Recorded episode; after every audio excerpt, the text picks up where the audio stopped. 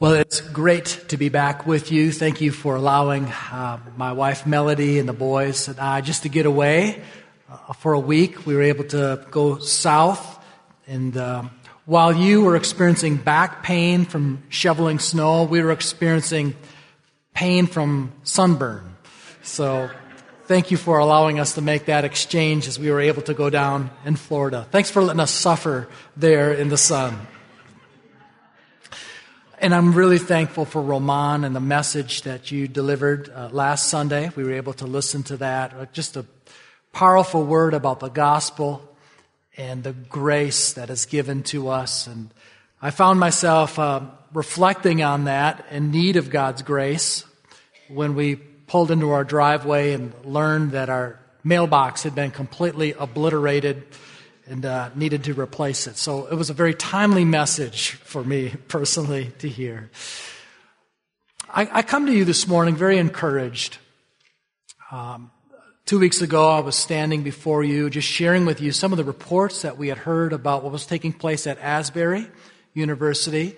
And as Melody and I were about ready to load up our vehicle, we were contemplating on whether we should, on our way to Florida, as you drive through Kentucky, should we make a stop and just see for ourselves what that is all about, understanding that we don't need to go to a place to experience revival. Jesus is always present. He is always near.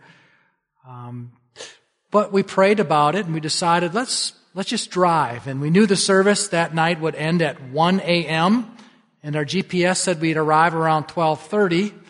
So we thought, well, we can maybe take in the last half hour of this. So we drove down, and boys, us, loaded up in the auditorium that's called Hughes Auditorium. And fortunately, when you arrive that time of night, you don't have to worry about overflow seating. There's a place for you. And as we walked in, an usher took my wife and three youngest up to more towards the middle of the auditorium. And then the two oldest and I were on the very back row. And I'm not a back row guy. I get so distracted. And so I was looking around and thinking of all the ways that I could be distracted. But eventually, my eyes went up. And by then, at that time of night, there was no more preaching. There wasn't any more testimony. It was more of a celebration of what I think God had been doing in the days before that. And a few just things that stand out for me is, I don't know that I've ever been in such a worship service where each color of skin was represented. It was truly magnificent to look around up on the balcony, to look in the auditorium. And it wasn't just a few isolated people of different color. There was like predominantly just a great chorus of people for all different colors enthusiastically worshiping Jesus.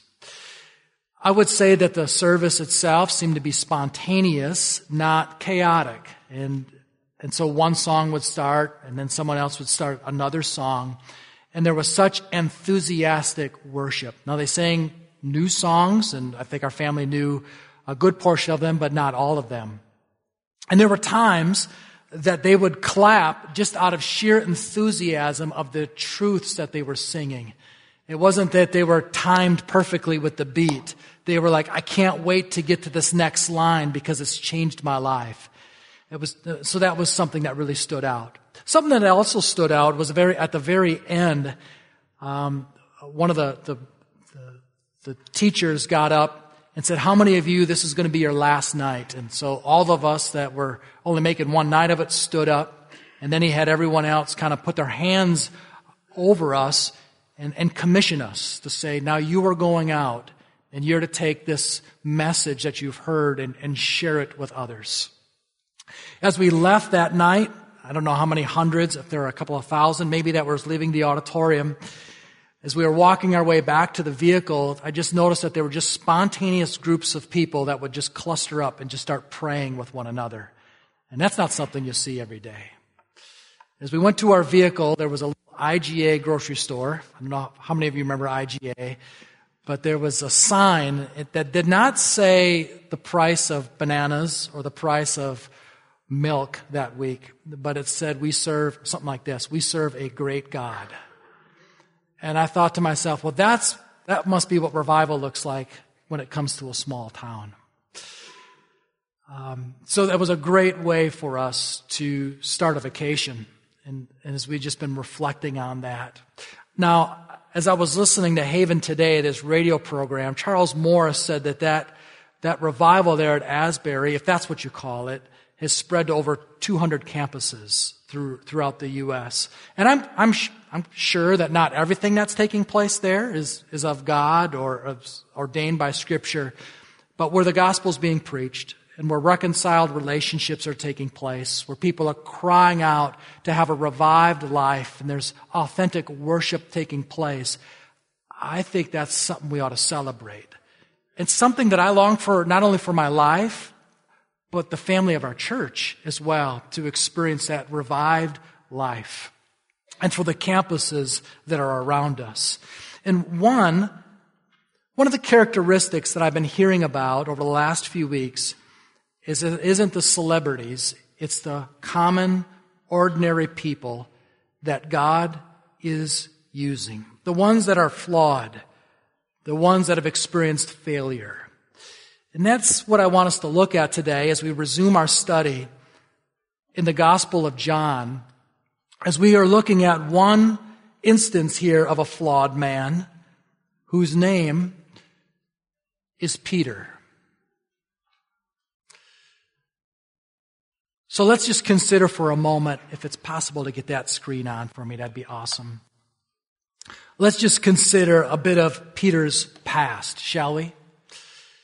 Let me give to you a real brief biographical sketch of Peter in the New Testament. First of all, he was a son, and his father's name was Jonah. Now, not the Jonah of the Old Testament, but that's what he potentially was named after. Peter was a fisherman. He was the older brother of Andrew. And if you remember the gospel stories, there was Peter and Andrew, and they had another group of friends named James and John. And John is actually the one who wrote the gospel that is before us. And they were from Bethsaida, just off the banks there of the Sea of Galilee. And despite being these workmen, evidently they had an interest in pursuing truth, because they were admirers of one called John the Baptist. They were disciples of John the Baptist who came to prepare the way for Jesus, the one who would save the world from their sins. In fact, one time, John the Baptist looked across and he said, "Behold, the Lamb of God who takes away the sins of the world."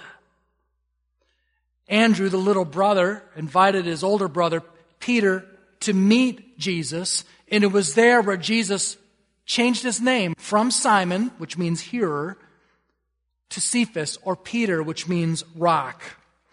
Some time had passed after that, and Jesus met up with Peter after a night of fishing.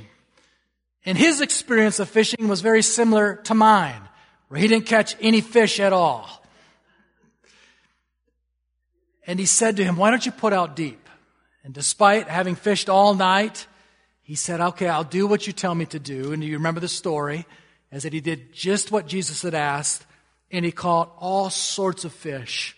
And Peter went up to Jesus and said, "Depart from me, for I am a sinful man." So despite this rough and tough exterior, he was aware of his sin, and he was aware of the holiness of Jesus. Now, when you come from Bethsaida or Galilee, you get a bit of a reputation for being pushy and forceful. The people from this area had their own dialect or their own accent. Think Boston or Philadelphia or New York. It was forceful, it was pushy, and people could tell immediately where you were from. In fact, later on in Peter's life, as he is standing before this educated court, at the end of his talk, the people say to themselves, "He is an unlearned man." But Jesus just says to him, "I'm going to make you a fisher of men." and he becomes one of Jesus' disciples. In fact, whenever there is a list of the 12 disciples provided in the gospel, it is Peter who is at the top of that list. And in the Bible, that means that he is the leader. And he is the most outspoken of all the disciples. He seems to be the one that speaks on their behalf. And because there is so much material on Peter in the Gospels, we see all sorts of his flaws. But I think we could say that if other disciples were mentioned as frequently as Peter, well, we would see their flaws as well. There was a time where Jesus walked on water. Peter went out and walked on water, or at least for a few steps. There was a time where Jesus asked Peter, "Who do you say I am?" And Peter answered correctly. He said, "You are the Christ, the Son of the living God." Peter, James, and John, again, John, the author of this gospel, were invited to the great mountain there where Jesus was transfigured. His glory was shown to these men.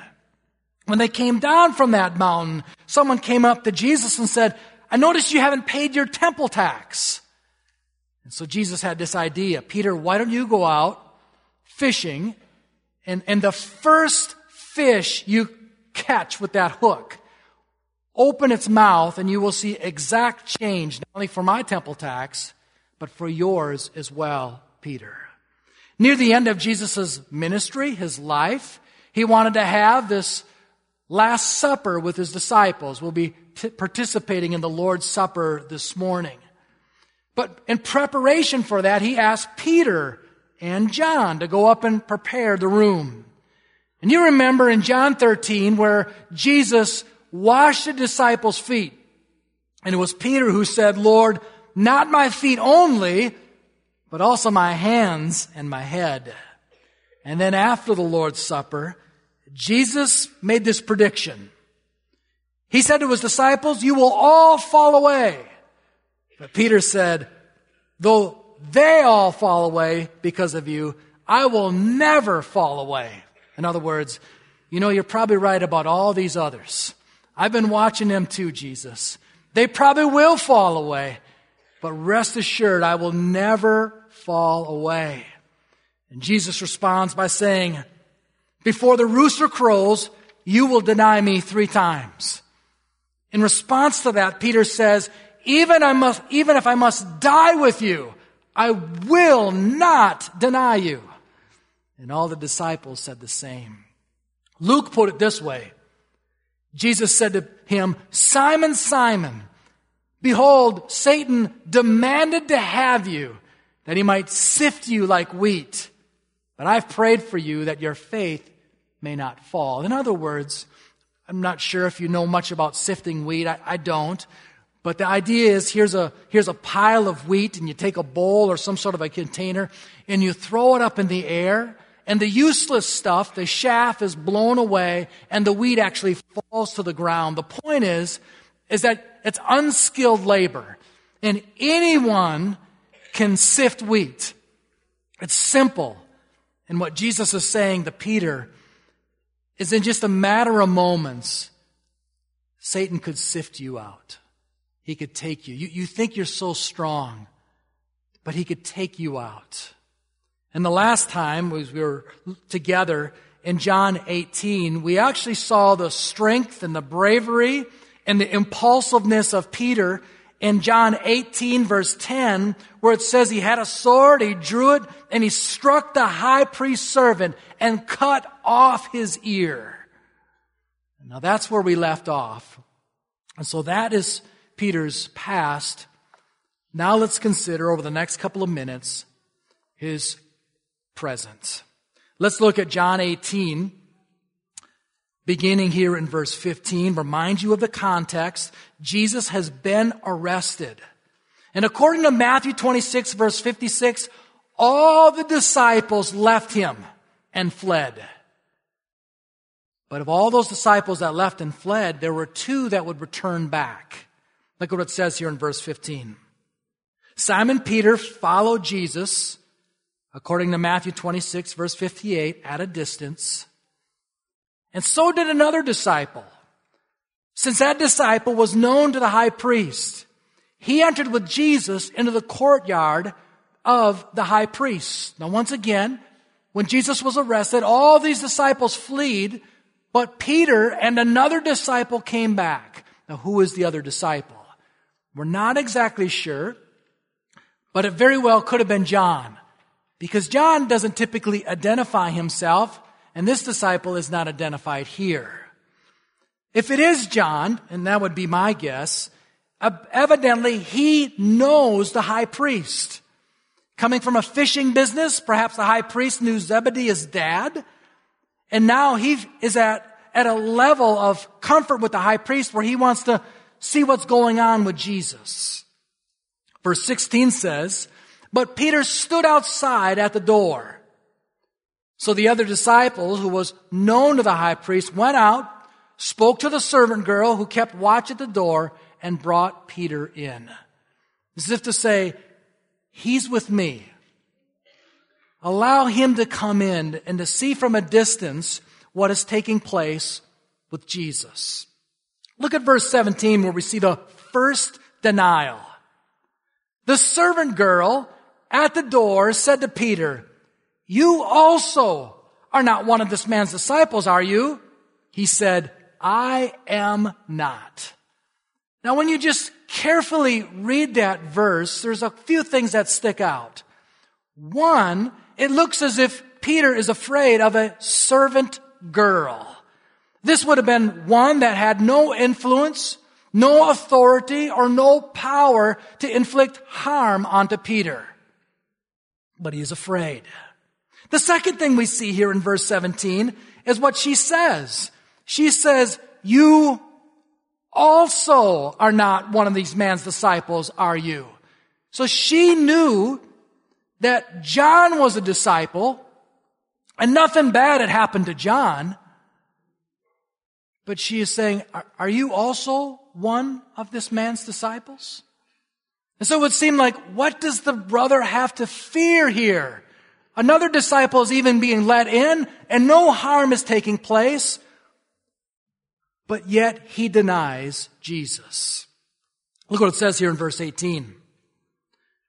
"Now the servants and officers have made a charcoal fire, because it was cold, and they were standing and warming themselves. Peter also was with them, standing and warming himself." It's ironic here that the great, bold, the confident, the strong one, Peter, is not identifying himself with Jesus here. Rather, he is identifying himself with Jesus' enemies, much like Judas. Now let's look at verse 25, where we just skip ahead to see the next denial. "Now Simon Peter was standing and warming himself, so they said to him, 'You are not one of his disciples, are you?' He denied it and said, 'I am not.'" Now Matthew 26, verse 73, sheds some more light on this, where he actually offers an oath, as if to say, "I give you my word that I am not one of his followers." Or, worse, "I swear to God that I'm not with him." And so he was given an opportunity to redeem himself. Instead, he actually denies him a second time. And then verse 26. "One of the servants of the high priest, a relative of the man whose ear Peter had cut off, asked, 'Did I not see you in the garden with him?' Peter again denied it." According to Matthew 26, verse 74, what Peter actually did at this third denial is he began to invoke a curse on himself. Paraphrase, "I don't know what the blankety blank you're talking about, because I do not know this blankety blanking man." So it's not that he just denied, but he emphatically denied Jesus. And at once, a rooster crowed. According to Luke, the Lord looked and turned to see Peter. According to Mark, His response was one of breaking down and weeping. Think about that. Here's this self-made man that is now crumbling to tears. According to Luke, he went out and wept bitterly. He denied Jesus 3 times. Peter's denial was not theological. It was not that he was saying, Jesus is not the Son of God, or Jesus is not God, or Jesus is not the promised one. His denial was personal. I do not know him. I'm not a follower of his. I have not spent time with him. I don't even have a relationship with him. This little story reveals the power of people's opinions of us.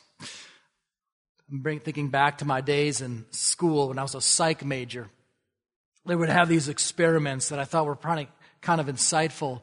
There was one by a guy named Solomon Asch, and he would do these conformity experiments. So he would at first take a group of students, and in private, and it was just them, he would have them go through a series of exercises and say, okay, there's a line on your left. Which does it match with? Either A, B, or C? And how many of you are paying attention this morning? What would the answer be? Exactly. And so they would go through this experiment on their own, and virtually all of them would get 100%. I think it was 99.9% did they get right. But then he would take the same exercise, and he would send a student in a room of actors, and he would tell the actors in advance, we're going to bring this guy in, and we're going to mess with him. So the first few, as we show this up there, why don't you get it right and say C? But after a while, we want you to say something like A and B. And we want to see how this person responds. And they would have that person be the last one to answer.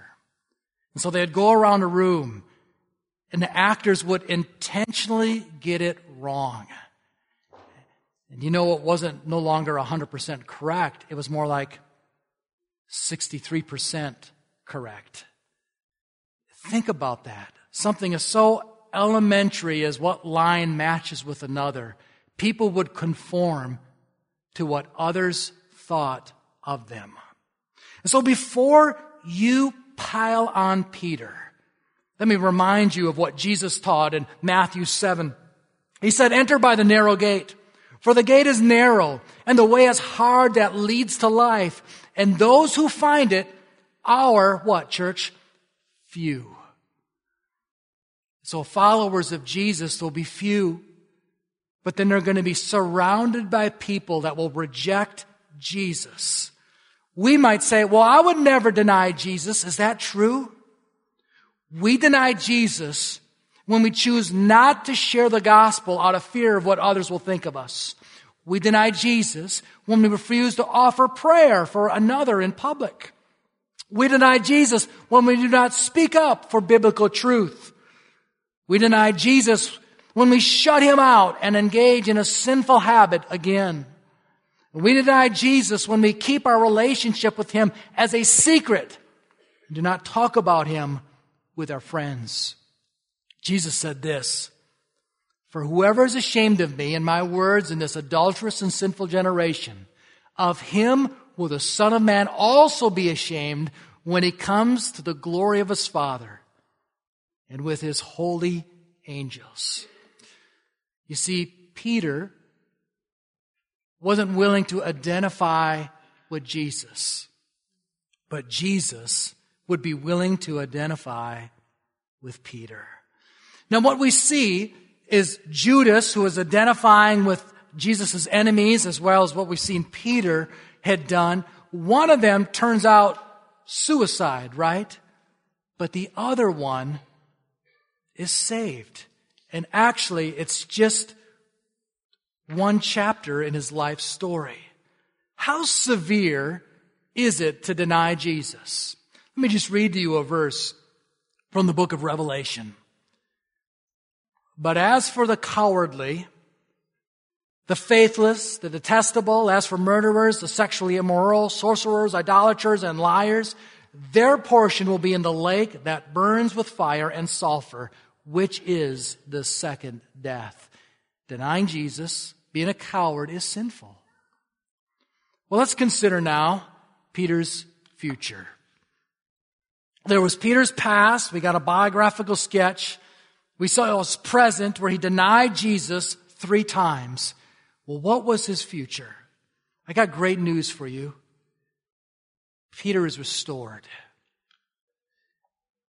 You see, Jesus died for the cowards. Peter was unwilling to identify with Jesus, but Jesus was willing to identify with Peter and his sin. And while Peter deserved the penalty of his sin, the penalty of burning in a lake of fire, Jesus stepped in and took the penalty so that Peter would not have to. And do you remember that restoring passage later here in the Gospel of John, where Peter is going out and he is fishing, and once again, after Jesus is raised from the dead, Jesus looks out and say, "Children, do you have any fish?" Peter and his friends say no. This time he says, "Why don't you take your net and cast it on the other side, the right side?" And it's there where they catch, I think, 153 fish. And then there's this intimate conversation that takes place between Jesus and Peter, where forgiveness is not only offered, but he is reinstated as a disciple and the leader of these disciples. I wonder this morning, can anyone relate to Peter? Have you blown it? Was it public like Peter? A failed marriage, lost your job, filed for bankruptcy, having a falling out with your child or with your parent, committed a crime, disappointed people that love you the most. Here's the good news. The story is not over. We can look at Peter's story and we see how he was restored. And let me tell you that Jesus is still in the business of restoring you. Forgiveness and grace is offered. The second thing we see here of Peter's future is Peter learns from his failure. There is something that's called fail forward. I think what that means is when you fail, it doesn't mean that your life has to become a mess and stop at that moment. In fact, God might be using that failure as a turning point in your life. I think that is certainly true of Peter's life. He needed some humbling. And God allowed him to experience this failure in his life to introduce some compassion and empathy. He also needed to realize that he couldn't do anything in his own strength. And he is a changed man in his repentance and then in the book of Acts as he is filled with the Holy Spirit. It is Peter whom God raises up, the failure, to preach the first sermon in Acts chapter 2, and 3,000 souls are added to the church on that day. It was in Acts 4 that this unlearned fisherman stands before these educated officials, and he makes this claim that Jesus is the stone you builders rejected and has become the cornerstone. And he says, "Salvation is found in no one else, for there is no other name under heaven given to mankind by which we must be saved." Do you think the name of Jesus took on greater significance in Peter's life on the other side of his failure? You see, here's the point. God wants to take our failures and make a life message out of them. When Peter preached about the name of Jesus, he was preaching from experience, from conviction. This Jesus can take a failed life like mine, and he can use you. He's done it in my life, and he'll do it in yours. This is what he is saying here. He preached with conviction. He knew Jesus to be true. And Acts 10, when it's time the perfect timing of God to open the door, not just for Jews to receive the gospel, but for Gentiles. Who does God use but the broken, the ordinary, the failed man, right? Peter. It was him that could say, if God can allow me to receive the gospel, well, then this gospel is available to everyone, including the Gentiles. Do you see how God allowed him to experience some failure? And that was the key to actually using him broadly and widely. The third thing we see here of his future, and I think this is helpful for us, local church, is that Peter shares his failure with others. Most people believe that the Gospel of Mark was written by John Mark. Okay, there's no debate there. But I also think that most people believe that John Mark was actually Peter's Gospel, and John Mark is the one who's actually writing it. He is the secretary. And of the Gospels, John Mark, or rather the Gospel of Mark, is seen as the first one written. And Matthew and Luke seem to have that as a source as the Lord is using them to write out the other Gospels. What's the significance of all of that? If it indeed is Peter's Gospel, note the courage in sharing his story for all of us to see. We are thankful for that. Not only this, but he has given to us the first and second Peter, these books that we can read as well. And I don't know about you, but I can look back into my past and I can see all sorts of failure. But when I read about Peter, I am enormously encouraged to see that his life did not stop during this public failure. In fact, it seemed as if his life only got good after he was restored, after he learned from it, and after he shared that with others. So, church family,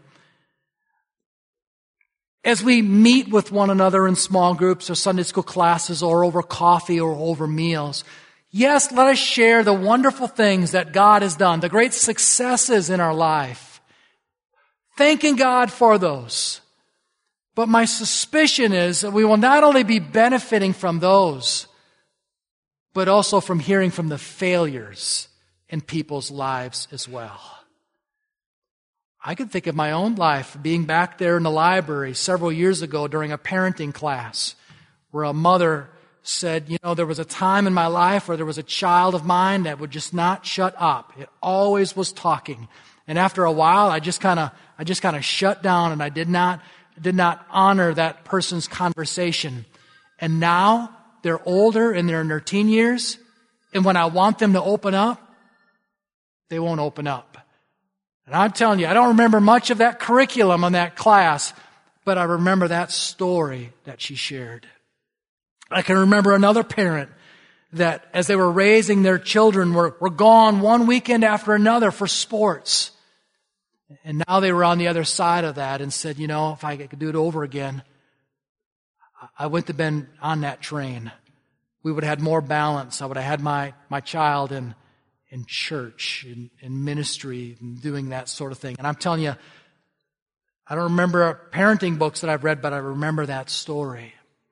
I can remember people in ministry that were talking about how the Lord was using them, but they got their eyes off their family and how that had crippling effects. And I imagine you can think of your own life where there were people that opened up and you were able to learn from their failings.